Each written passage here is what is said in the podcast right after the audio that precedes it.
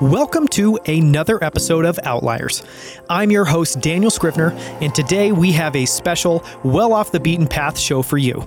On Outliers, I decode what the top 1% of performers have mastered and what they've learned along the way. In each episode, I dive deep to uncover the tools, habits, and ideas that we can all apply in our own lives. Today, I'm talking with Howard Berger. For nearly 40 years, Howard has worked in special effects for films and TV shows in Hollywood. And in that time, he's won both an Emmy and an Oscar.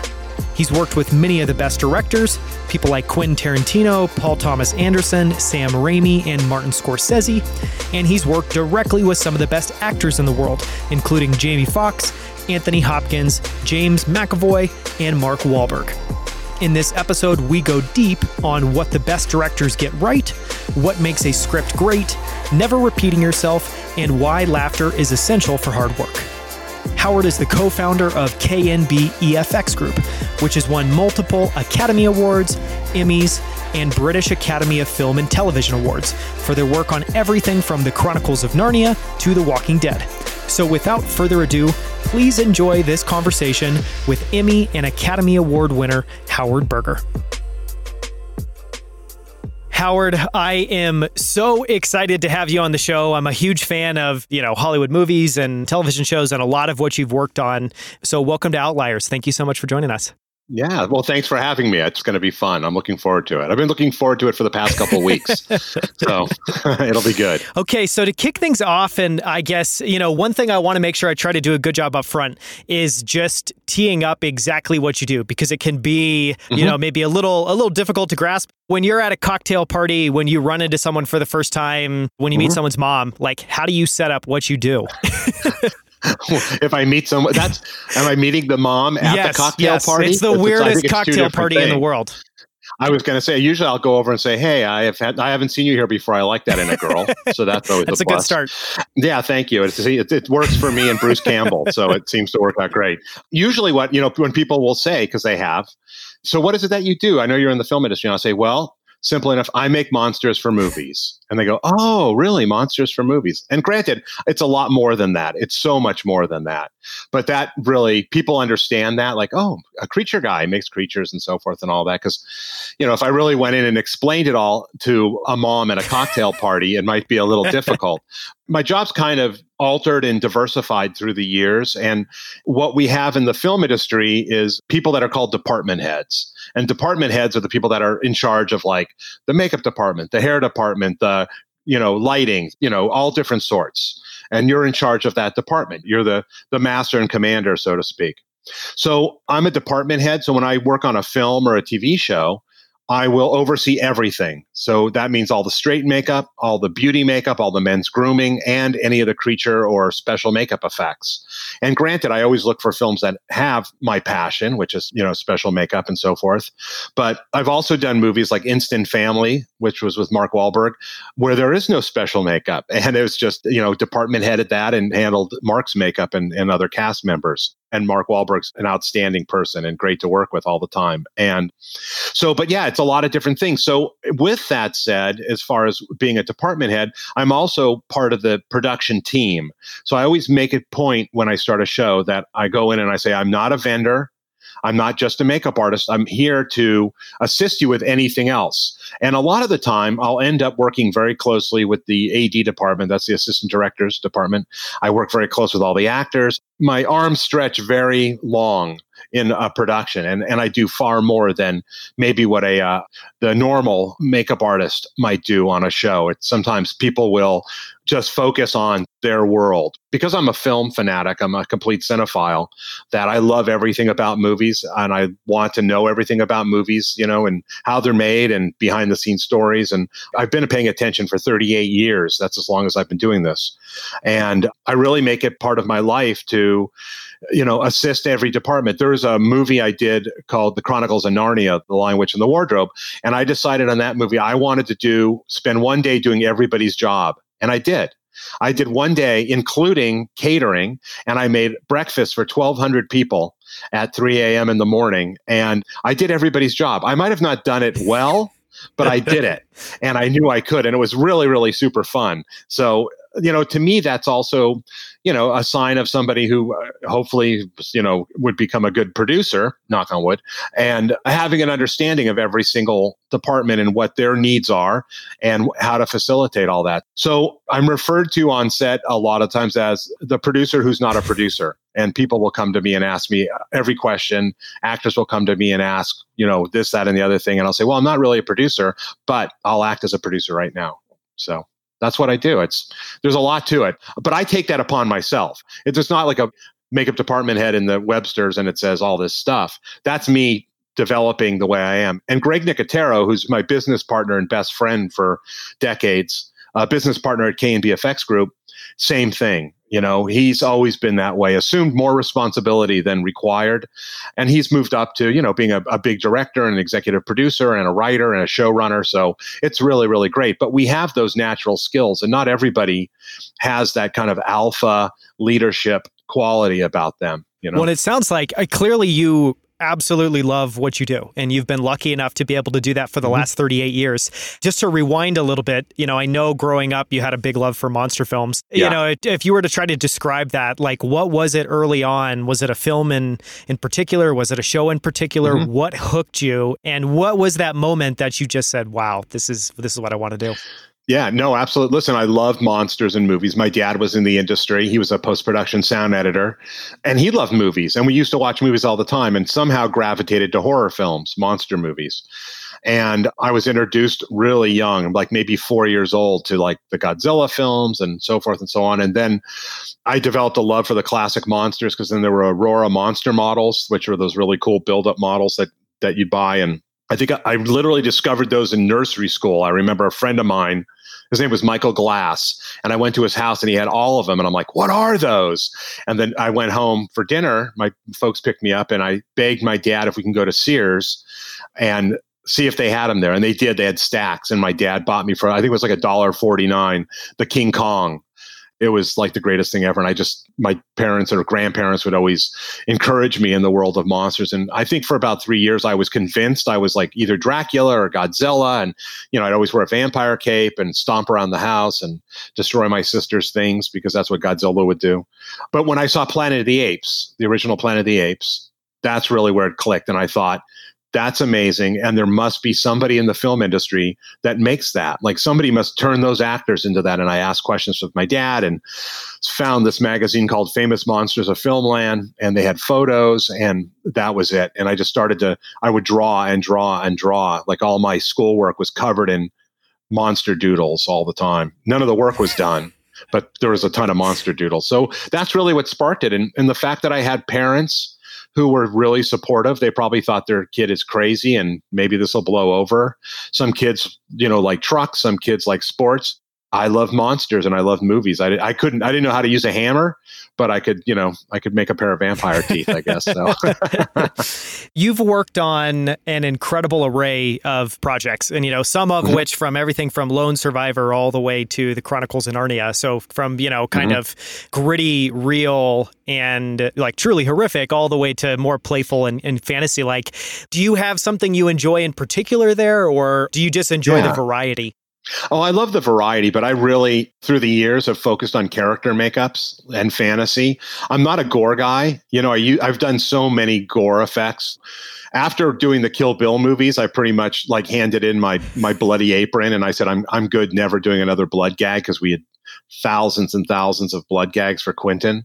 But I also just don't like the fake blood all over me. It's sticky and gross, and I hate cleaning it up. And it's not my favorite thing. Greg Nicotero loves blood gags. He's the king of it. So he can have that. I'll do my character makeups, and, you know, it's good. But yeah, I love that. I like developing a character with an actor and I always say, like, I'll bring X amount to the table, X amount of percentage of the character to the table, and then the actor brings the rest, and he brings it to life. So I can do a great makeup on an actor that's maybe not so great, and it's not really 100%, but then I get the opportunity to do a really nice makeup on a really great actor, and they use what I brought as a mm-hmm. tool, and it helps them find the character as well. And it just keeps developing and developing and developing, and we work as a team, which is very, very important. Yeah, I want to dive into that because I feel like, you know, so my background's partially in design. I've spent a huge part of my life doing something that, at least from the outside looking in, feels a little bit similar. Where you know I have oftentimes a loose direction of where I want to head, but then it's this open ended journey of like, eh, well, actually, I don't end up there. I end up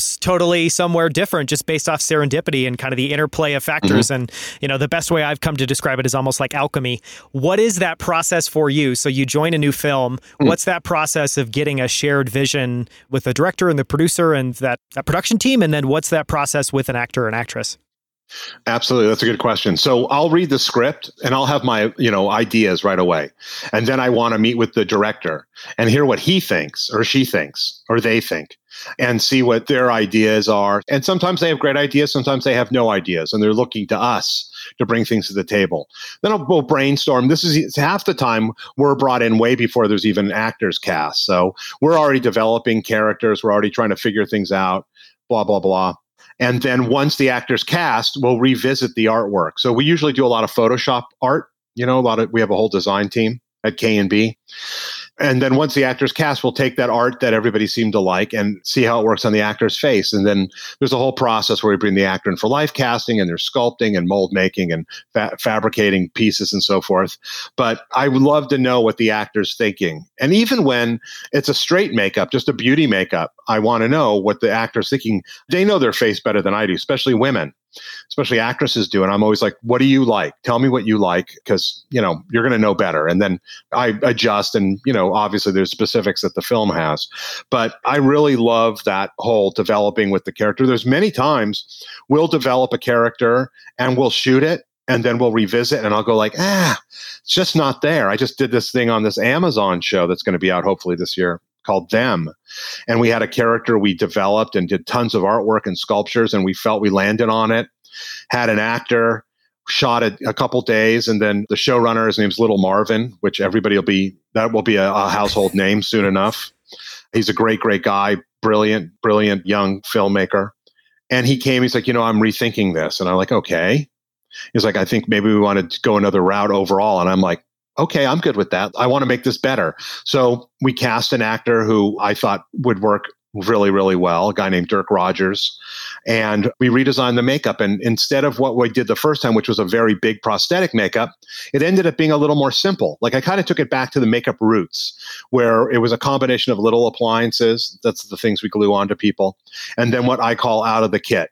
And so that's makeups that, you know, I, I'm not having to prep, but I do on their face, like make his face look wrinkly with this material called stretch and stipple and a lot of paint and a lot of highlight and shadow. And it worked out much, much better. And we were able to redefine the character opposed to like sticking with something that we weren't 100% there. Like little Marvin and I were like, I'm not sure it's cool, but I don't know it might be a little too out there for the tone of this show, and that might pull people out. So it was awesome that I had a, a showrunner who was willing to reinvent the wheel, which was great. And I think that's because he's fairly new at this and he didn't know he's not allowed to do that. So I was so excited. And I didn't say, well, we can't do that. I'm like, sure, we can do that. It was great because we ended up coming up with something, I think, between he and I and Dirk, who played the part, who brought it to life something really, really unique. And when the show comes on, you'll all see it and be like, oh my God, that's pretty awesome. I feel like that's such, it's one of the most difficult parts of the creative process is it is kind of individually and together, you have a sense for what you're trying to go after. But then it's this never ending process of iterating to get there. Just thinking about a project like The Chronicles of Narnia, like mm-hmm. clearly what you're trying to do, I think, to create a great film that can stand the test of time, that can stand on its own, is create something that is both universal, where you're going to have a lot of appeal from a lot of people, but is also very, very, very particular. You know, it has a very particular point of view. And that is one of the hardest things in the creative process. Mm-hmm. How do you go about navigating that and trying to land on something that is new and innovative, but at the same time you think it's got broad appeal to it? Well, using Narnia as a point of reference, so Andrew Adamson was the director of the first two of that and Prince Caspian, and he really had a great vision. Like he really, he's been thinking about this all his entire life. And granted, the source material is right there. It's great. I mean, you know, C.S. Lewis wrote these amazing books that are, you know, been cherished by generations after generations after generations. So Andrew really developed what was he was thinking and what was nice is it was a rare example of a singular voice there's not a lot of directors sadly who have a singular voice quentin tarantino has a singular voice yeah. like and you know it like it's he's he, the buck stops there. So it was that way with Andrew as well. And Andrew had had Shrek under his belt, you know, which is animated but was made a ton of money and great story. So he had some cachet, you know, he had good pedigree to start with. But we knew we had to create something that wasn't I don't want to say familiar, but that you didn't compare. Like, oh, that kind of looks like the guy from da da da da da. So I asked Andrew, I said, what's inspiring you in this? What is your memories of the books? And he said, I'm making this movie is based on my memories as a sick child reading these books over and over again in my bedroom.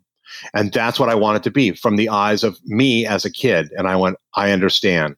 And that really was a key to this. I'm like, there's no preconceived notions.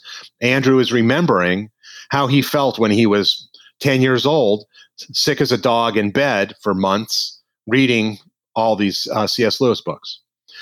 One of the other things was that Richard Taylor from uh, Weta Digital, you know, Peter Jackson's company from Weta Workshop, actually, it's Weta Workshop. He was originally going to do the movie. And so they had designed a lot of the characters, spent like a good year designing stuff.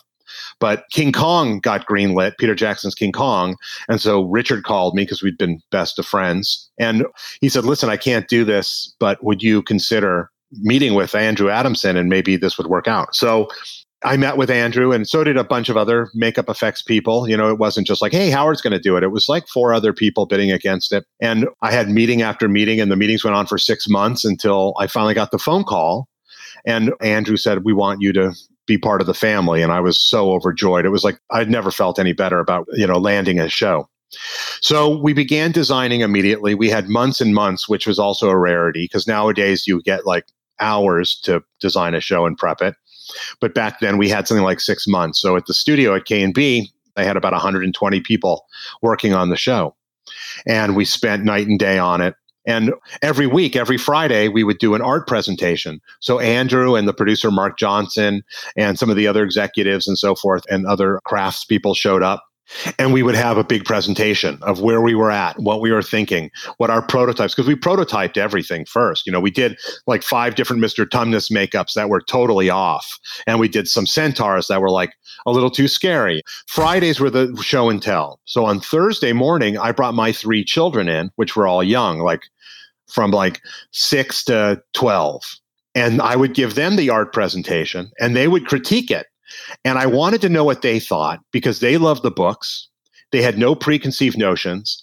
But in their mind, they know what color Mr. Tumnus's hair is. They know the skin color of the White Witch. They know if those ears are too big for Mr. Tumnus. Those are all notes, by the way, that they gave me. My daughter Kelsey gave me. It's like the ears are wrong, and the witch doesn't have lips like that. And da da, da. And I'm like, okay. And I'd write all these. Yeah, amazing. So I would do that every Thursday. I'd have I'd have them come and visit, and they gave me notes, and they were really really helpful because it was through the eyes of a child. It wasn't like it should be more like Alien and Jaws, but different. You know, it wasn't that at all. Working on the movie was parallel to the to the book. We basically went through the wardrobe. We lived in Narnia for seven months in New Zealand. And when the movie ended, we came out of the wardrobe and we were all heartbroken. And it literally was to me, it's my most favorite film I ever worked on, uh, on all levels. And I'm super proud of the work. I'm super proud of the work K&B did. I love the adventure. It was so hard and so difficult and so exhausting. I'm still tired. And that was in 2004. And I still have not caught up on my sleep from working on Narnia.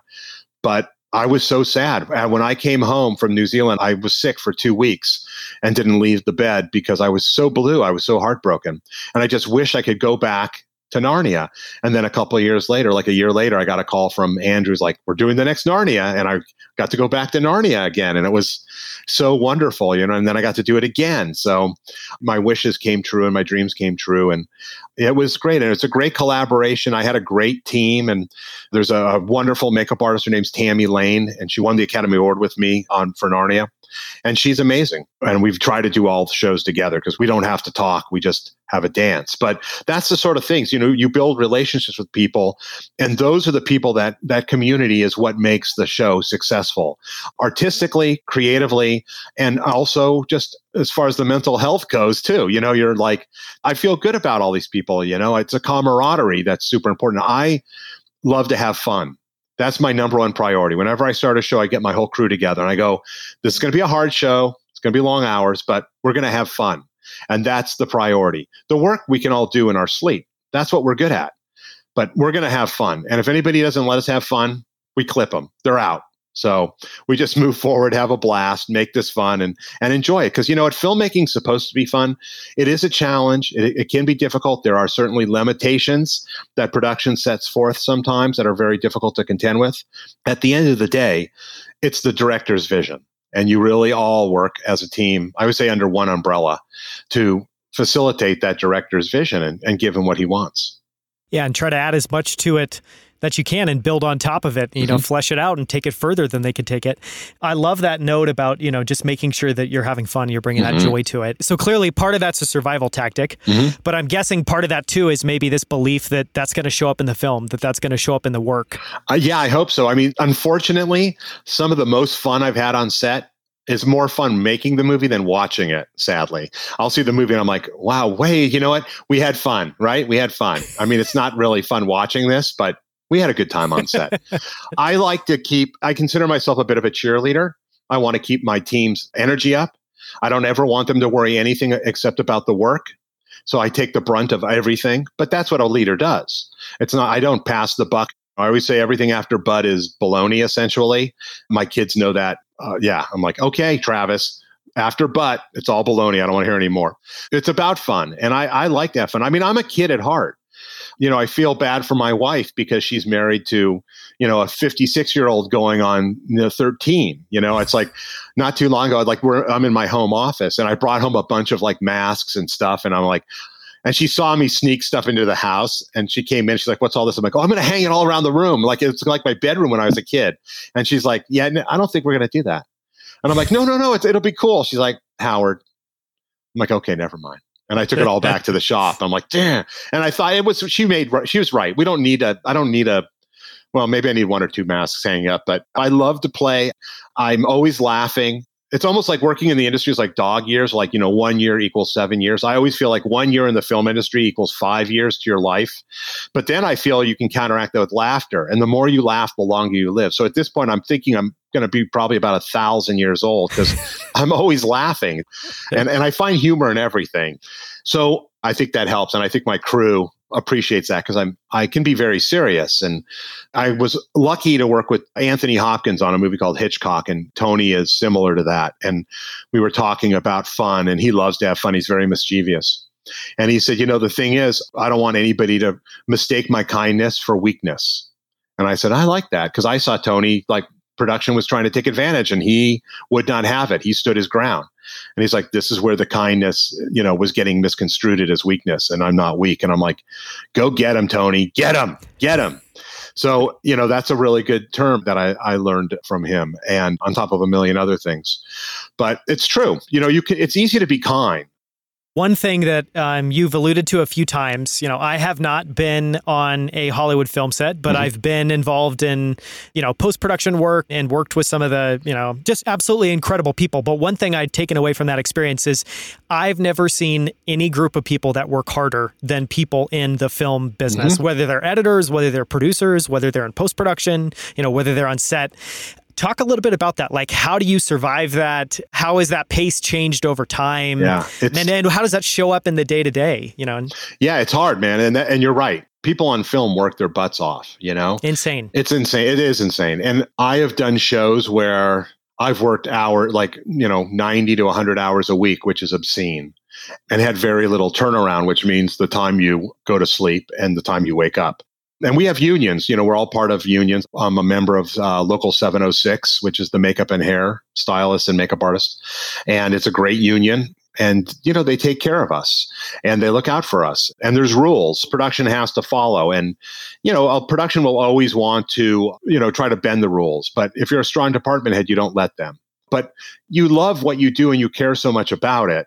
You don't want to disappoint anybody. You want to disappoint yourself. Sometimes a film crew won't really click and there's not the camaraderie.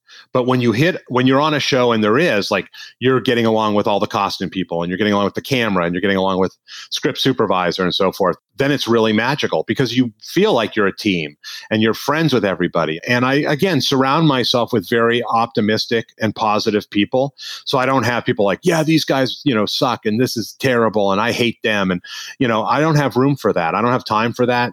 And I don't want that sort of energy invading my department or the film set. You need to keep a positive attitude and like, this is going to be great. And even if you're having a bad day, you know, tomorrow's a new day and it's going to be a better day.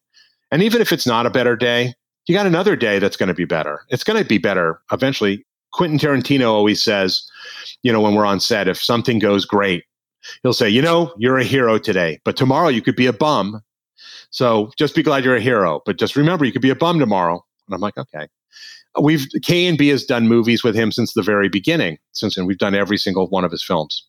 And and Greg Nicotero has been so lucky enough to do most of them. I haven't. I was on, which he didn't direct, but I was there every day uh, with Greg, and also I I ran. But Greg has handled everything else for Quentin. So I mean, he's one of the best directors, if not the best, in my opinion. Just on every level, you know, you know, you go home beat up like you're a beaten dog when you go home Boy, that was a good beating. I feel great, man. That was we should we made some movie magic today. You know, only the way Quentin could do it because he's so unique. Quentin's movies are filled with camaraderie. Like Quentin makes sure, like, you know, when we were in China, it's like we're all going to a party, you know, and we all got in a van and all went or a bus and went to the Great Wall with Quentin and had a big party, all, you know, all night long. So you've touched on, you know, a few things that you find just really magical about working with different directors. What are you really looking for and what do the best directors that you've worked for, what do they do that other directors don't or what do they do that is able to elevate the team? I'm just curious, what have you learned and taken away from the best directors mm, you've worked with? Yeah. Well, the best directors are the ones that come prepared. They understand the script. Sometimes they don't. Some of them I even wonder if they ever read the script. But they have a plan. They're sensible they listen, they respect your opinion and your contribution, and then they let me, they plant a seed and let that seed grow instead of, you know, and I watch that with actors. And that's how I judge a good director is the way the director deals with actors. And I've seen directors give no not even know what type of director. Like, okay, that was great. Uh, just do it again. Oh, is there anything different? No, no, no. Just do it the same way. And you know, and it's like that makes no sense. Quentin, I observed, treats every actor differently and he kind of tailors his directing style per actor and that really impressed me and i really enjoyed watching him. I mean if there was an actor who was like needed to be a little roughed up a little bit who was you know needed a little gruff direction he was willing to do that you know and kind of like come on what are you, you know let's go. What are you doing? You know know your lines. But then if there was somebody who needed to be a little more you know handle with kit gloves he would be like okay you know that's cool. No actually let's stop. Let's you and i go take a walk. And i saw him do this. Let's take a walk and let's just take a little walk and everybody will wait. And when you're ready, we'll come back and do it. And I'm like, this guy is amazing. A director who does his homework, I really do expect a director to show up and know what he's doing each day. You know, have a plan, a shot list essentially of like, these are the shots I want to do. Sam Raimi is that way. He's a great director, over unbelievably prepared, shows up with a shot list. You get a shot list every day, storyboards attached to the shot list. I know exactly what we're doing. I know what he wants to see it's it makes it so much easier. And to me, it's disrespectful when a director shows up and hasn't done their homework. Who knows what they did when they went home, but they don't. They show up not knowing what they're shooting first, have no clue how the scene's going to go together, has no idea this, that, and another thing. And I've experienced, unfortunately, lately a few of those. And it's really disrespectful to the crew. I get really upset. And it's like, you know what? If I performed the way that guy performed, I'd be fired. You know, you expect us to bring our our A game and you're bringing like your G game, you know? I'm like, dude, what are you doing? What do you do when you go home, you know? But the guys that are, really love filmmaking and understand the process and ask questions. That's the other thing too. Asking questions is super important. No question is dumb. No question is stupid.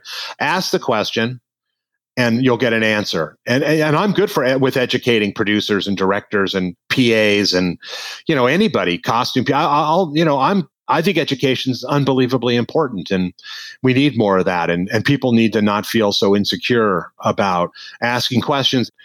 Those are the attributes I look for in a director, you know. So you mentioned this earlier of just, you know, how you start out your process reading the script, mm-hmm. you know, reading the screenplay. is something I kind of stumbled into a few years ago is I'm starting to read screenplays instead of books. Mm-hmm. And, you know, I, to be super honest, I find screenplays way more enthralling than fiction or nonfiction books yeah. because I can picture it in my head. It gives you a sense for context. It feels like this rich, vivid medium. And Quentin Tarantino scripts are absolutely incredible. They are just they are. So, they're so dialed in and they have such an interesting character to them. What are you looking for when you get a script and what do you need to see for you to know that this is a project one that you'd enjoy, but this is a project that you could take on and, and take somewhere and that you're super excited to, you know, chip into? Well, anything from Quentin. I mean, even if Quentin wrote a movie called My Little Pony, I'm like, this is going to be the best My Little Pony movie ever. So, you know, it's anything that comes out of his fingertips is genius. But I'd say the three screenwriters and filmmakers that I, whose scripts I love the most and I've had the most fun reading is Quentin, Frank Darabont, and M. Night Shyamalan.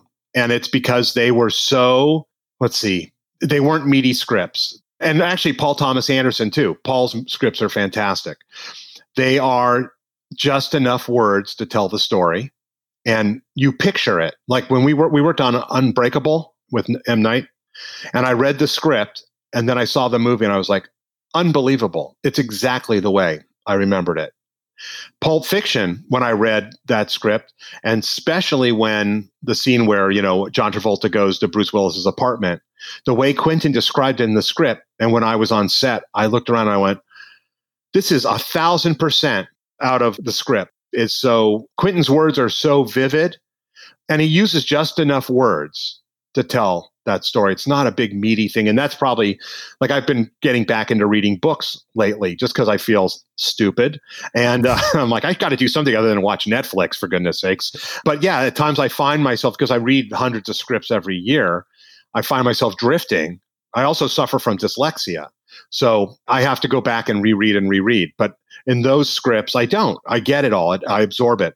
Reading Green Mile, I remember I got that script and I sat down and I read it and I cried at the end. And like I never ever got emotional reading a script, but it was so beautiful and the way Frank explained everything and told the story. And I felt it in my heart. I felt the sadness and loneliness of losing everybody you knew. You know, the Tom Hanks character, Paul, everybody he knew is gone but he'll continue to live. And it was very heartfelt. And I remember putting it down, and my wife said, How was it? And I was just bawling. And I'm like, Best script I ever read. But those filmmakers, those four filmmakers, Quentin, PTA, M. Night, and Frank Darabont are just unbelievable writers and magical.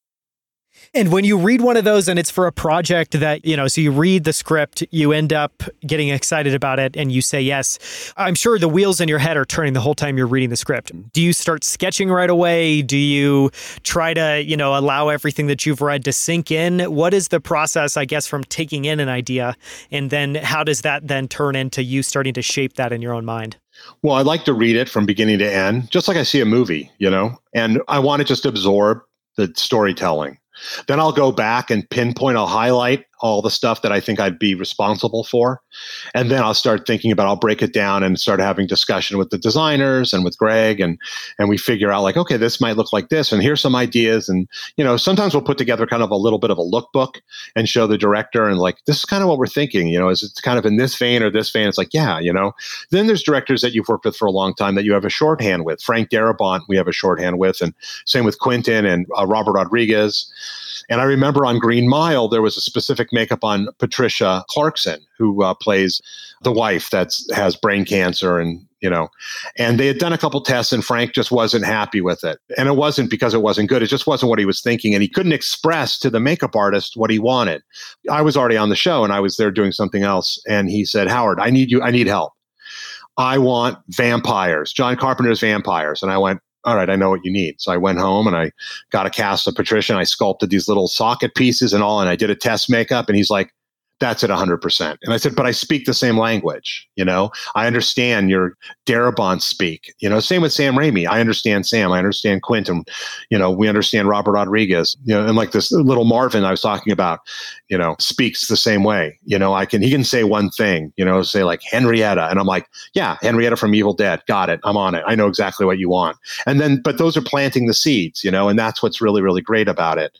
And you can then, amazing things can grow out of it going back a little bit to the beginning of your career, you know, something I've always been just found fascinating and, and also wonderful about Hollywood is it does very much seem like it still thrives on apprenticeship. You know, mm-hmm. like so much of getting in the industry is kind of earning your way up. Like, what was the first film set that you were on, and what was that process for you of kind of getting started in the industry? Well, I was extremely proactive and annoying to my idols like Stan Winston and Rick Baker and Dick Smith. And I really pushed myself on them as, as a little kid you know, writing them and calling them and even showing up at their studio and knocking on the door, you know, holding a box of garbage that I thought was kind of cool. And they were very supportive. But, you know, you say apprenticeship and and there used to be an apprenticeship in the industry that when the studios ran everything and it was really really great. Like just using my department makeup and hair as a point of reference there used to be a makeup and hair apprenticeship and you had to go through that in order to you know be eligible to you know, join the union and get jobs. And I feel like we really miss that now. Now we take apprenticeship on ourselves, you know, through whatever it kind of dissolved and the studio system dissolved. I think that might have been it. But it'd be really, really wonderful to, to have the apprenticeship program because then instead of people coming out of schools and only knowing the curriculum, they'll have a full spectrum of everything and be forced into doing the worst job to the best job, you know, and that's important instead of like, all right, sculpt a skull. Okay, sculpt a foot. Okay, do a zombie makeup. Okay, do a, you know, a fantasy makeup. Half the time the kids do things that are too big for them. You know, when I was a kid, I made a bunch of monster stuff and I went to visit Stan Winston. And Stan Winston did Terminator and uh, did the Terminator films, did Aliens, did Jurassic Park, won multiple Academy Awards. I worked for him for years. Magnificent person. I love him so much. And he went through the apprenticeship program, but he, over at Disney with Robert Schiffer. And when I brought stuff in, he's like, Yeah, this is all fine, but why don't you do a fake nose? So he's like, You got to crawl before you walk and you have to walk before you run. And right now you're just running, but you don't know how to run. So go home and sculpt a nose, sculpt an ear. And I did what he said. And it's true. I was able to. He's like, if you can do a great fake nose, that's hard because that's right in the center of your face. So I took all the lessons that Stan gave me, which I thought were essential. And then I got, you know, a lucky chance to meet Rick Baker. And Rick Baker's, you know, has won seven Academy Awards, did the Men in Black films and American Werewolf in London and Thriller and Greystoke and Mighty Joe Young. And I mean, Rick is, I idolize Rick to no end. I've known Rick since I was 13 years old. And even now, when I see him, me being 56, I get nervous and all butterfly and giggly because I'm like, oh, it's Rick Baker. You know, he's he's godlike to me. He's magical to me.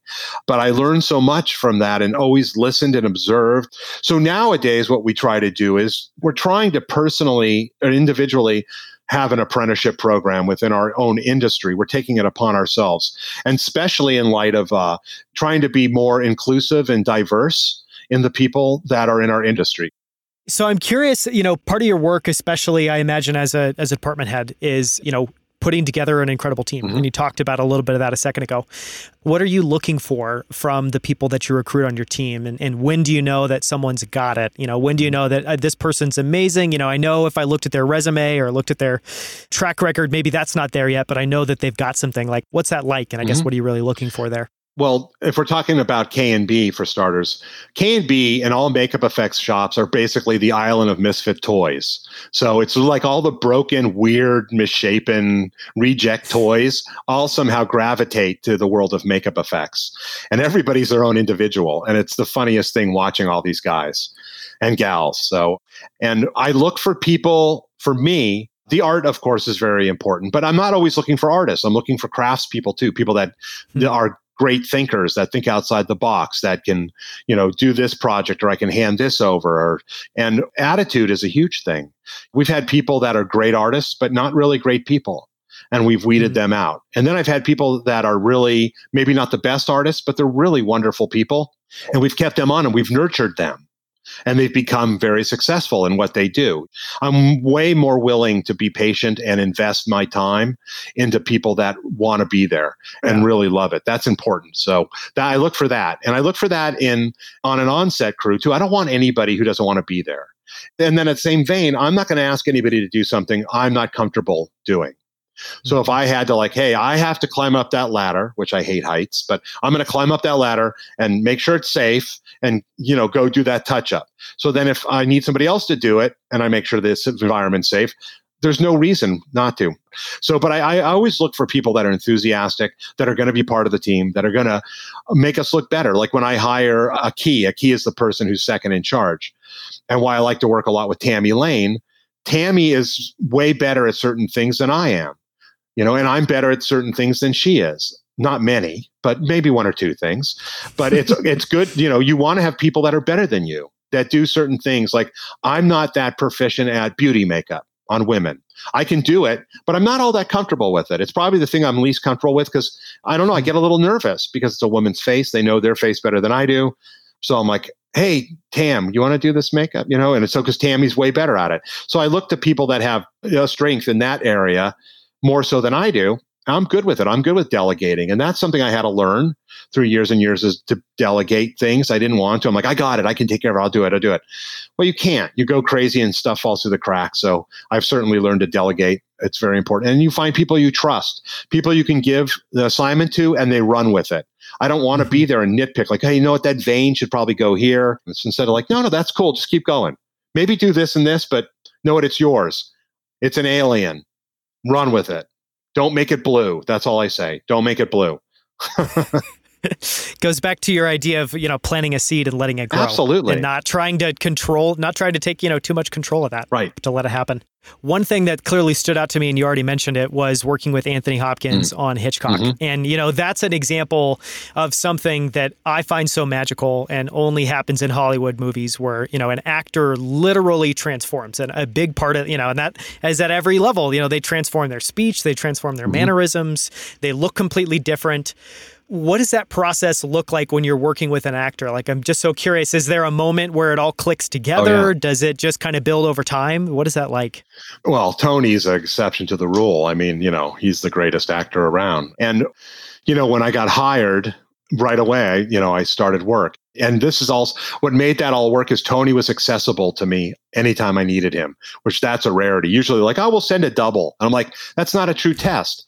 Testing this makeup on a double is not testing it on Tony. Sure. So Tony was always really good. And so the first time we did the test makeup, we did six versions of that makeup. And it looked great. It looked just like Alfred Hitchcock. And Tony loved it. It was much bigger, but it was he was like, Howard, I don't even need to act in this. And I'm like, no, I need you to act in this, Tony. That's what's going to bring it to life. I said, it's just a tool. Anyhow, it looked just like Alfred Hitchcock, but I lost Tony in the makeup. And I'm like, hmm. we need to reinvent this. This is it's a great Alfred Hitchcock makeup, but it's not a it's more of a likeness makeup, and I want to do a portrait my wife actually coined that phrase. She's like, "You're not doing a likeness; you're doing a portrait." And I'm like, "She's right. Hmm. It's a portrait. It's my impression of Alfred Hitchcock on Tony Hopkins." So I wanted to do something that was a combination. So we kept redesigning. I had a great sculptor, um, Richie Alonso, who's an amazing artist, sculpted all the makeups for me over and over and over again until we finally hit one. Kept testing it on Tony. He'd show up at my shop at 6 a.m go in my office where I have a big makeup station and do the makeups and test it out and get him fully dressed. And it helped him find his character. I remember there was one time where Tony has really big blue eyes and Alfred Hitchcock had brown eyes. And I was like, Tony, I really feel like we need to do specialty contact lenses. And he, and he was like, ah, Howard, I think we're good. I don't want to, I don't want to do the lenses. And I'm like, let me make a set of lenses and let's just, can we just try them? He's like, Howard, I don't think people are going to rec- realize it. It's going to be fine. I'm like, okay, well, let me make a pair of lenses and let's just take a look. So we made a pair of lenses and we did a test and I put the lenses in and Tony was like, my God, that is, that's it. It clicked. That's what we've been missing. And I'm like, yeah, I know. I've been saying that, but you know, until it's your idea, it's not anybody's idea. So, so Tony's like, Howard, you were right. Let's do this. And I'm like, thank you, Tony. It really ties it all. It tied the room together. So, which was great. And then of course, you know, with Tony's magnificent performance and Julie Weiss's costume, she built this undersuit, this kind of like, you know, fat undersuit for Tony to wear. And the costumes were beautiful. But that was a great example of having the time. That was the thing, too. When I got approached, I said to the studio, I have to have time to do this. This is not a two week prep. This is like a three month prep. And I need to, mm. I need the time. If you're not going to give me the time, then I'm going to say thank you very much and move on. Wow. You've worked with just, you know, a, a, who's who's list of incredible actors and actresses from Jamie Foxx to mm. Anthony Hopkins to Samuel Jackson, and I could quote names for many more minutes. What have you learned that is surprising and interesting, you know, from the actors and actresses that you've worked with? Like what stands out from the most mm. remarkable ones, the ones that are best at their job? Gosh. What have uh, you taken away from what they bring to the role? Just what has that been like? I've been so lucky. And no, a question that gets asked a lot to me is like, you must work with like some really difficult, horrible actors. And no, what I don't, because they're not. I love actors. I love them. I'd say James McAvoy, who was an unknown when we did Narnia. Mm-hmm. I just, I love him with all my heart. He is a great friend still. And it was really fun to watch him become this movie star on this film. And the mm-hmm. next movie he did was uh, King of Scotland you know, which is a great film. And I watched that film and I watched decisions James made that were so subtle. And I was like, God, he's he's just amazing. He's really he's just picking up. But I learned a lot from James. Jamie Foxx, who K and B has worked with quite a bit, but I had the pleasure of doing Jamie's electro makeup for the Amazing Spider-Man Part Two. And Jamie was such a great guy, such a giving, considerate person and actor. And again, patient. There were, I went to see Jamie before we started, and I had all this artwork that Nicotero had supervised and, and really like ushered in with the production, like got to the point like this is where the studio wants the Electro to be. And Greg did all that. And I stepped in because I was going to go to set. So I went to go see Jamie and I brought all the artwork and I said, before we talk about this, I need you to look at all the art and I'm going to tell you what you're in for. And you have to let me know that you're going to be okay.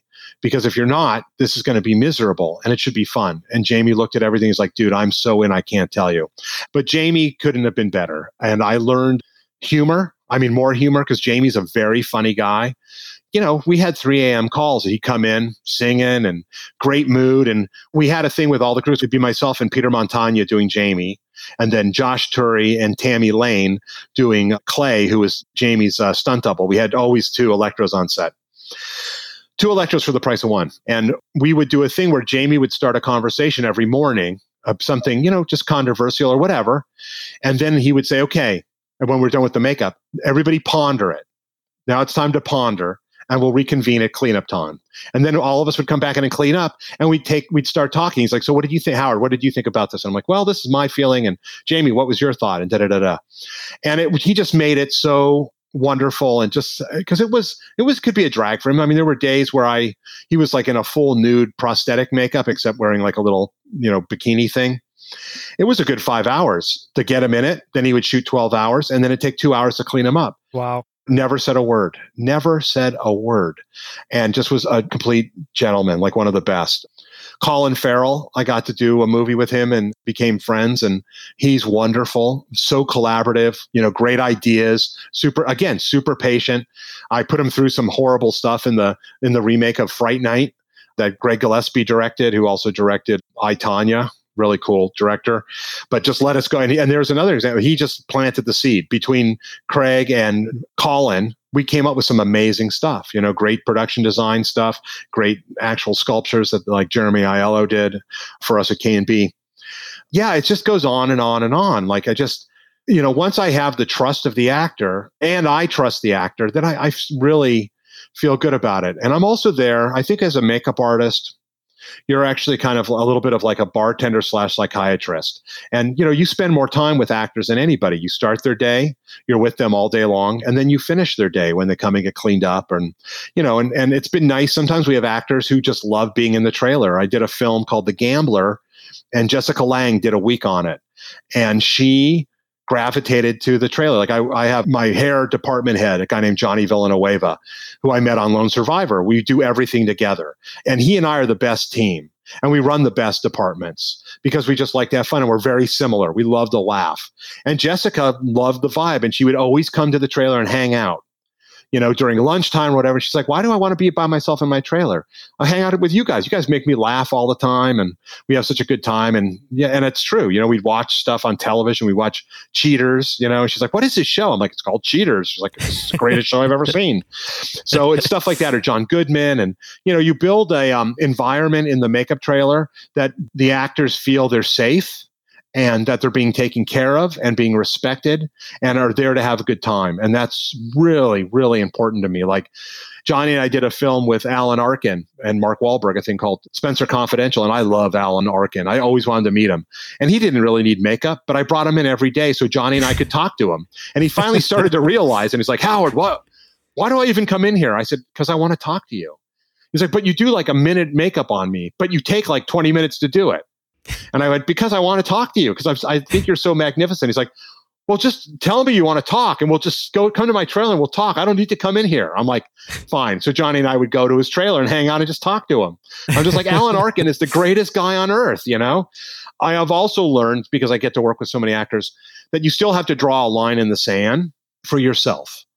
I don't go out and have dinner with actors when I say I'm friends with them, that you know, occasional like text message or maybe a call, like, hey, just checking up to say hey, or you know, it's not like, hey man, let's go out and let's be best friends and let's go to Disneyland and hold hands. You know, it's not that.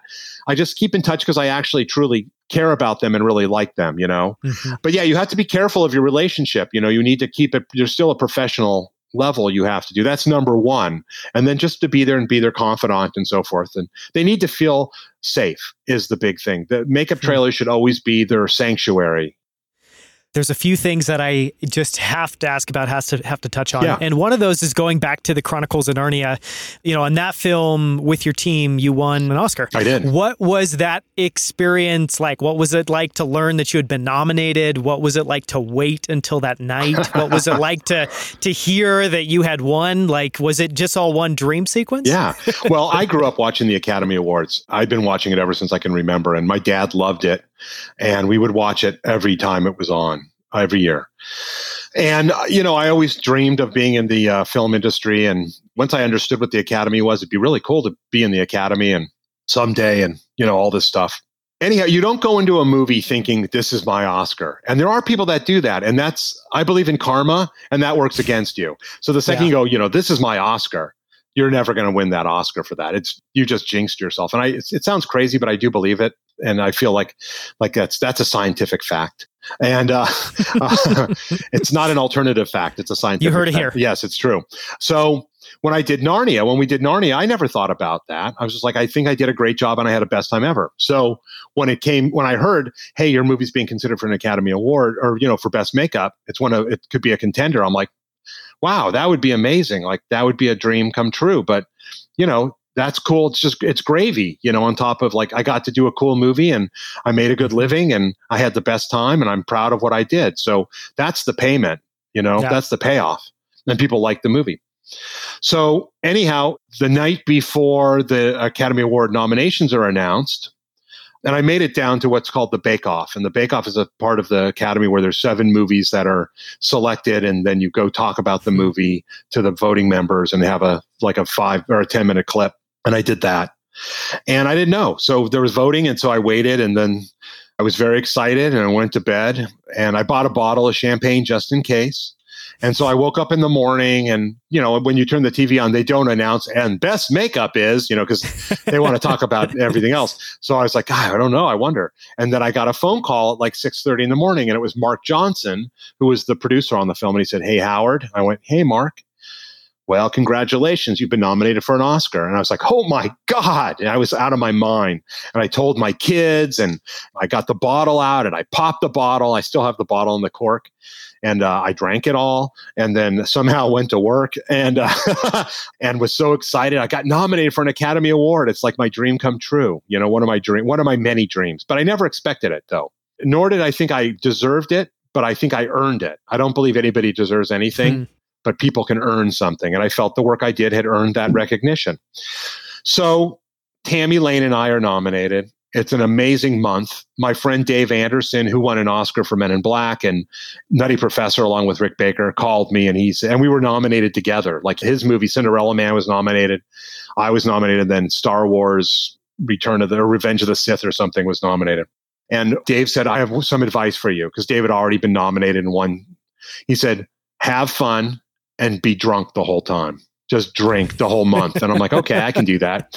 So anyhow, it was just a great thing. It was one wonderful thing after another. We got to go to the luncheon, which is amazing. We got to go to all these parties that the studio sent. The studio sent me on like a publicity tour. They realized like, hey, Howard Berger's kind of a secret weapon because he's not like a standard guy who just like stands there and well, uh, yeah, we had a good time. It was really fun. We did a lot of stuff. Yeah, huh? Like I'm there to entertain. I'm like, turn it on. Yeah. Here we go, everybody. So Disney started sending me around to like South by Southwest to promote the film and do a bunch of things. It was really fun. Anyhow, Oscar night came and Tammy and I got ready together at my house and my date and her date. And we went to the Oscars and we our hearts are pounding out of our chest. And there's a point where they move you, like our seats were kind of in the back, but the, during the commercial break, they move you forward so that uh, you have a ah. short walk. And one thing they tell you is you have one minute to get up there, say the speech, and get off, or they're going to play the music. And you see behind the audience is a giant digital clock ticking off, tick, tick, tick. So they're about to announce it. Makeup. It's Will Ferrell and Steve Carell are giving the award. Amazing. They've made themselves up like uh, like haphazardly, and I'm I think it's the funniest thing. And here are two of my favorite comedians giving this award. And so I'm sitting next to Tammy, and then they go, and the Oscar goes to Howard Berger, Tammy Lane, Chronicles and Narnia. And I grab Tammy and I pull up and say, Come on, we got a minute. And we go all the way up. And then I see Will and I see Steve Carell, we get it. And I've already, you know, have a speech because you only have a minute. I so wanted to like wrap it up and let Tammy speak, and I didn't do it quick enough. And she didn't get a chance. They cut it off, they cut the sound off. And I feel bad about that, but I feel like I needed to say what I needed to say. It could be my only opportunity to ever do this. Mm-hmm. And it was a magical night. And we've got to go to the Vanity Fair party. You know, I remember we we had a limo and we drove there and the security checks and they're like, Do you guys have a ticket? And we to the to the Vanity Fair and we both hold out our Oscars and they go, You got a ticket to go anywhere you want. So we went to the Vanity Fair and then we ended our night at Jerry's Deli at 4.30 in the morning having pastrami sandwiches had our oscars on the table and anybody that was in there and came by could hold the oscar and, wow. and take a picture with it and it was the, one of the most fun nights i ever had and the next day this shows you that even though you win an Oscar, you still have to go back to the real world.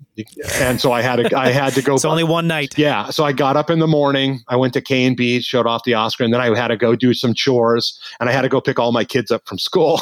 but I took the Oscar with me, and I went into their room, and I'm like, "Hey, kids, this is the Academy Award." So it was really, really fun. And then I got nominated again for Hitchcock. We didn't win, unfortunately, but what was fun is Tammy was nominated for The Hobbit. I was nominated for Hitchcock. So it was great to go through that process again with her, my best friend. But neither of us won. So that's okay too.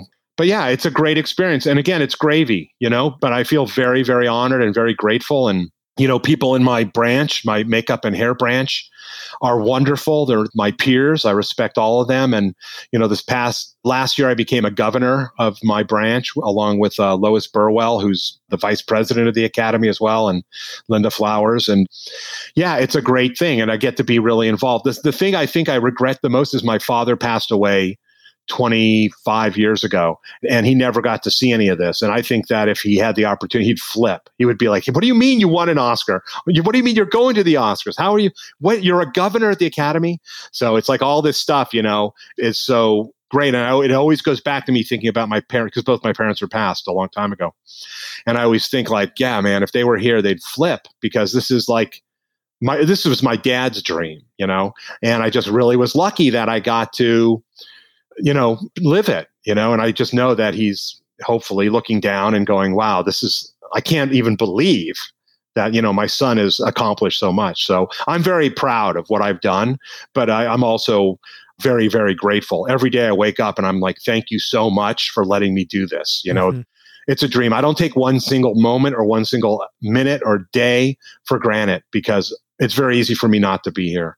It's just a lot of hard work, a lot of just having taken the initiative. It was scary. I was scared taking a chance all the time. Like when I used to work for people, I used to work for Rick Baker and Stan Winston and Kevin Yagher. And then one day I said, I'm going to start my own company with my friend Greg Nicotero. That meant I might not ever, that company could have failed. I would have yeah. no money. I'd be broke. I'd be out of the business. But I was lucky, and both Greg and I had such drive. There was no way we were going to let that company fail. And it's been 32 years. We've had K and B, and K and B is a you know is an iconic makeup effects studio in the film industry. And it all started in a teeny tiny little shop, little room, 800 square foot. We're now 20,000 plus. So it's pretty amazing. What has that collaboration been like? I mean, I think, you know, there's very few instances I can think of of someone having, you know, a, a, true partner, a best friend, someone that they love working with, that they've gotten to build something over decades and you've gotten to do this for 32 years. What is what has that been like? Well, it's been great. I mean, Greg and I were became fast friends. I worked on a movie called Day of the Dead, a George Romero zombie movie, and we worked for Tom Savini. And that was my first location. I was 18 years old and Greg was 19. And Greg and I, we just met and we are like, I think we're going to be best friends for life. So I talked Greg into moving to LA, which he finally did. And we got a house and we had a bunch of roommates and we all worked on different shows and some shows together. And at a certain point, I said, you know, we should start our own company because we're not making the money. We're not getting the recognition. You know, nobody knows who we are, but we're running the shows. Mm-hmm. And he's like, yeah, let's do it. So we've got a little show we did for like 700 bucks. But it turned out it led to one thing after another, after another, after another. And I think of Greg. Greg's my brother. He's the brother. I have three sisters that are all younger. I don't have a brother, but Greg's my brother. And I cherish him and I love him in that way. And I respect him immensely. And I always did. And granted, like any brothers, brothers fight, brothers argue, brothers sometimes disagree. But the underlying relationship is you love that person to no end. And I would do anything for Greg. And I think Greg would do anything for me. You know, I think we're going to be friends till we die. And nothing's going to ever change that. You know, it doesn't mean that we'll have K and B forever. Who knows what happens? You know, they might just go, yeah, we're done with the film industry. We have this new thing. Apple came out with a chip, and you just put it in your neck and you watch whatever you want. So I'm like, okay, there you go. But I do know that we'll be friends forever. And we're going to be in that old age home together the motion picture old age home together. Our iron lungs will be right next to each other, and it'll be great. That sounds beautiful. yes. so you've done so much. We've covered so many films here, and you know, for anyone that's interested, I highly encourage people to go on IMDb and, and browse through everything that you've worked on over time. Are there things that you're still itching to work on? Mm-hmm. Is there like a type of movie you love, and, and what does that look like? Well, there's two directors I would love to work with, and I don't think I'm going to get the chance to. I would love to work with Woody Allen, but Woody Allen doesn't ever need my services, so I respect. I think he's a magnificent filmmaker, and I would love to work with Clint Eastwood. And he ha- he runs a tight ship. The guys he's been working with forever are still there. So he's very he's a loyalist. So I don't see why he'd go like, I think I'm going to switch over and use Howard to do this show. But those are the two filmmakers I'd love to work with. I'm really trying to break into producing. There's a project I'm interested in that I, I'm trying to develop that I hope will lead into that. I love what I do, but I feel like I need to start segueing into something else and use my other talents to make better sense of filmmaking, which I know I can. Hmm. I've currently been co writing a book. I've been researching, I'm doing a book with a, a, good friend of mine, a writer, Marshall Julius, in, in the UK. And it's going to be cool. I think it'll be out next year. We've been interviewing tons of makeup effects people and actors and directors and visual effects people and editors. And it's basically a book about relationships and camaraderie mm-hmm. and adventure and fun stories. It's not a technical manual about like, and then I put the glue down, and it's none of that nonsense. It literally is some amazing stories, and people have amazing stories about their experiences with specific actors. It's not a rag mag, it's not a dirt book. They're all, it's all about fun. And I think people will really, really enjoy it. So we're hoping that that will, we got to finish writing it. It's taking a long time, but we started, the pandemic actually helped us. Like Marshall called and he's like, now we should write that book we've been talking about for 12 years. And I'm like, perfect yeah. opportunity. And I'm like, okay. And we did. We, uh, we I've, we've interviewed over 50 people so far for this book, and it's really going to be a great book. So keep your eye out for it. It's, it's going to be called Practical Magic. So yeah, we're, we're trying to get that going, but that's not going to be till next year. But yeah, I mean, I want to do that. I want to do everything. You know, I, I don't want to limit myself. I just like it all. I just want, and I, but mm-hmm. most of all, like I keep saying, I want to just have fun. I want to always have fun and enjoy what I'm doing. It doesn't make sense not to. Life goes so quick. You know, we've seen a lot of people pass away, and I'm sure even though older people, you know, you see like, oh, died at 95, I'm sure on their deathbed they thought, I didn't get enough. 95 years wasn't enough time you know? And it's like I, I didn't get to finish this i didn't get to finish that. And and i'm sure i'm going to feel that way. I'm like i need another 200 years what the hell? I laughed enough didn't that work? I'm sure.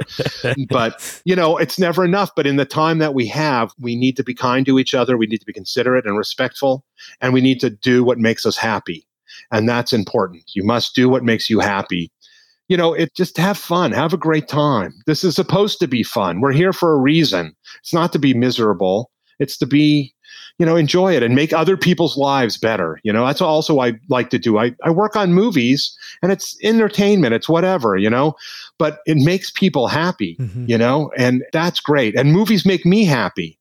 Like I love seeing films. I grew up on them. I've, you know, I've been watching movies since I was a little teeny kid and and I try to watch at least two or three movies, you know, a, a week when I'm working. When we're not stuck. Now I'm watching 400 movies a week, but and finished up, uh, you know, three seasons of Hannibal in two nights. So, so I wasn't sure if I should kill people and eat them or eat them and kill them. I was un- unclear about that. But no, it's real simple, man. Just be cool and have a good time and enjoy life because this is all we got. We don't go around once, I think. You know, nobody's proven it otherwise. so, not yet. Not yet. Well, thank you so much for being here. You've shared so many wonderful stories, and it's been amazing to just cool. chat. So, well, I really thanks. appreciate it. Thank you, Howard. No, it's great. I love talking. Ask my wife. So, no, I love it, and I love educating, and I like talking about what I do because I love it, and and you know, trying to spread the good word of being positive to people, and you know, just be. It's a great message. It's underplayed. It is right underplayed now. nowadays. Like you know, you don't need to talk smack about anybody. Just, just be happy and just enjoy and be nice to everybody. It's things will be a lot better if you're just nice to people. It's that simple. So I wanted to ask if you'd be willing to do two more stories. Okay. One was I was curious what your favorite film is mm-hmm. and what you love about that film or what stands out to you. Is that favorite film that I worked on or favorite film overall? I think just, you know, from my perspective, it's you clearly went into filmmaking because you love it. Right. So what is the moment where you're watching a film and yeah, likely one probably that you didn't work yeah. that you didn't yeah, well, work yeah. on. Yeah, that yeah, just really easy. stands out to you and, and what's so special about it. Well, there's two movies that changed my life. And the first one was Jaws. When I saw Jaws, I I couldn't believe what I was watching. It was the most terrifying, brilliant, film I'd ever seen. I, it's still my favorite film. I can watch Jaws anytime. It's so well made. It just tells the story. Spielberg did such a great job. He treated it like almost like he shot it very much like a TV movie, which was his background. You know, there's no mm-hmm. like inserts and like crazy shots and crane shots and drone shots and any of that nonsense. It just sets it up and it tells you a magnificent story. I love Jaws. I still love Jaws. I don't go in the ocean because of Jaws. So it's been 46 years I haven't been in the ocean. And then the movie that really did it for me was the original Star Wars. Star Wars came out and I'd heard all about it, but I couldn't picture what people were saying, like, oh, in the beginning, the spaceship shoots over your head. And then prior to that, we've always just been on that flat level. You know, it's like, oh, mm-hmm. spaceship mm-hmm. goes across like this. And I went to see it at the Chinese theater. My dad took us. We sat out in the rain, waiting to go in hours and hours, and finally got in. And it was, it changed my life. It truly did. I walked out of that movie thinking, I'm going to work on films like this. This is the type of movie I want to work on. Hmm. And I've never worked on a Star Wars film and I, I think at that point I wish I did. Now I'm okay because it's not where I think it would be, you know, in my mind. And I prefer just to keep the my dream the way I think it mm-hmm. is. But Star Wars and Empire Strikes Back, you know, George Lucas and Steven Spielberg could do no wrong in my eyes. And I just those movies were magical to me. And uh, yeah, changed my life. I was like, I'm gonna these are the movies I want to make when I grow up, and they were. It's amazing. And uh, so I have to ask one more story, which was from yeah, I've heard you tell it, mm-hmm. and I would love if you share it again. And sure. that's just what it was like for you to be a part of Kill Bill. Oh. And what it meant to just step up into that challenge and what the process was like. Well, on Kill Bill, Greg was supposed to go do Kill Bill, but his wife got pregnant and he couldn't go. She was delivering. Actually, as I got on the plane, I was on the phone with Greg. He was in the delivery room and he's like, the baby's coming. And I'm like, I'm getting on the plane. It's like, there's the head. I'm like, I have to shut the phone off. and so Devin, who's Greg's son, was born when as I was leaving and got onto the plane. Wow. So Greg obviously couldn't leave his wife for what was originally supposed to be three weeks of shooting in China, turned out to be six, seven months, which my then wife, you know, wasn't very pleased about, hence why she became my then wife and or has become my then wife. It was amazing, but I didn't know what we were in for. We just went with a bunch of stuff and hoped that we could make stuff happen. I had two other guys with me, Christopher Nelson and Jake McKinnon, and 500 gallons of blood and a ton of body parts. And but we didn't know. We didn't know because basically, like you know, we talk about Quentin's scripts. That scene was kind of like, and then all hell ensues. And I'm like, what does that mean? You know, same with Dusk Till Dawn. It's like, and then all hell ensues. And I'm like, that's a six week shoot of all hell and so we went to China, tried to get stuff going there. It was very difficult. It was uh, super, super hot, humid, miserable, sweating like a pig. Quentin is very demanding, as he should be. And at first, the effects aren't going just as well as we had hoped. And we're trying to rethink things. And the thing is, we're thinking too inside the box. And Quentin says, You guys got to get out of the box. Get out of the box. Start thinking beyond. Uh, and we started thinking about it and we started watching what some of the Chinese guys were doing and the stunt guys. And there was like Quentin wanted, like when people were getting slashed, the blood to shoot out. And I'm like, oh, well, normally that would be a squib. And he's like, we're not doing squibs. I'm like, okay. Well, that would be a hose. With he's like, we're not doing that. And so I was looking and I saw that the Chinese stunt guys, they took condoms and they would fill it with blood, wrap them up, and they'd hold them in their hand. They were small. And on impact, they'd shoot them and blood would spray out. And I'm like, oh, that is genius. So I talked to them best I could. And I went out and I bought condoms, but I had bought like American condoms. They're like, no, no, no, no. They have to be Chinese condoms because they just break. and I'm like, of course. There's, you know, there you go. That explains it. So I went and got this and we filled it with blood and we had a big bucket of water and we put all the blood condoms in there because that way they wouldn't stick. They would just float and they wouldn't break. And we would hand them off. And Quentin's like, now you're thinking outside the box. You talked about squibs. We can't do that. You figured it out. So Quentin pushes you to figure out, yeah, there's 10 ways to do this, but what's the way you wouldn't do it? And that's the way I want to do it. Mm-hmm. So, you know, we had this great experience and we stayed there for seven months and we did, I kid you not, at least 40 to 50 blood gags a day, just Chris, Jake, and myself. You know, the beginning, the day would start off with a rehearsal for the first half of the day, and I'd take notes and what, you know, like, and this guy's arm gets cut off, this guy gets split in half. And I go over to Chris and Jake, I'm like, okay, so what do we have for this? He's like, nothing, we got to make it. And I go to Quentin and I go, like, when do you think about shooting this split thing? Oh, we, we got plenty of time. We're not shooting that till after lunch. And I'm like, lunch is in six hours. So we'd be putting stuff together and we did electromagnets and came up with a whole bunch of cool things. I think at first Quentin, like I said, wasn't like he was like, this isn't happening. It's not happening. Maybe this isn't going to work out so well. But then it kicked in. Mm-hmm. And I was really glad that he had the patience to stick with it and let me try to figure out where our shortcomings were.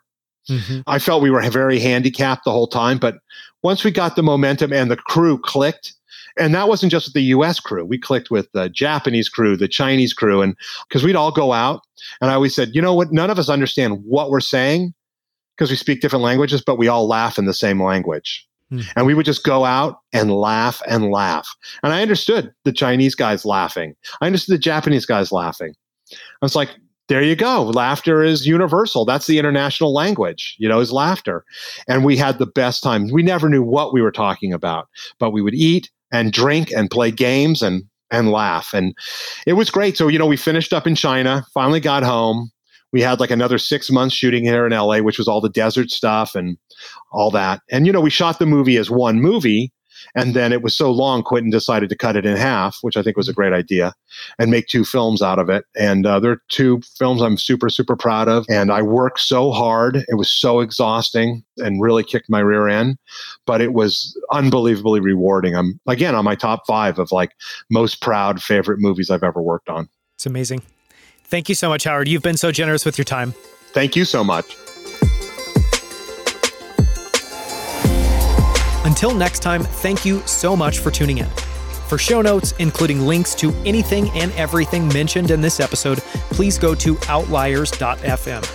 If you enjoyed this episode, sign up for my weekly newsletter. You'll be the first to hear about new episodes before they're released, and you'll get the best quotes, themes, and ideas from each episode in a weekly update I call Inside the Episode. To sign up for that, just go to outliers.fm slash newsletter. Just two more things before you take off. Number one, if you enjoyed this episode, please leave a review in iTunes. My amazing team and I invest countless hours planning, researching, and editing each episode because we want all of them to be amazing. And we hope you enjoyed listening. If you did, please consider taking 30 seconds to leave a short review in Apple Podcasts or iTunes. Reviews are crucial in helping us get the best guests and helping more people find outliers. So if you have 30 seconds, please take a moment and leave a short review. Thank you so much. Number two, if you haven't already, sign up for my Friday 5 newsletter. Each Friday, you'll get a short email where I share the coolest things that I've been using, loving, and pondering each week. Those include new products I'm trying, supplements I'm experimenting with, people I've been studying, books and articles I've been enjoying, and so much more. It's super short, it's filled with awesome and interesting stuff, and it's a great way to get inspired each week as you head into the weekend. To get access, go to friday5.email. That's F R I D A Y F I V E dot email. Thank you so much.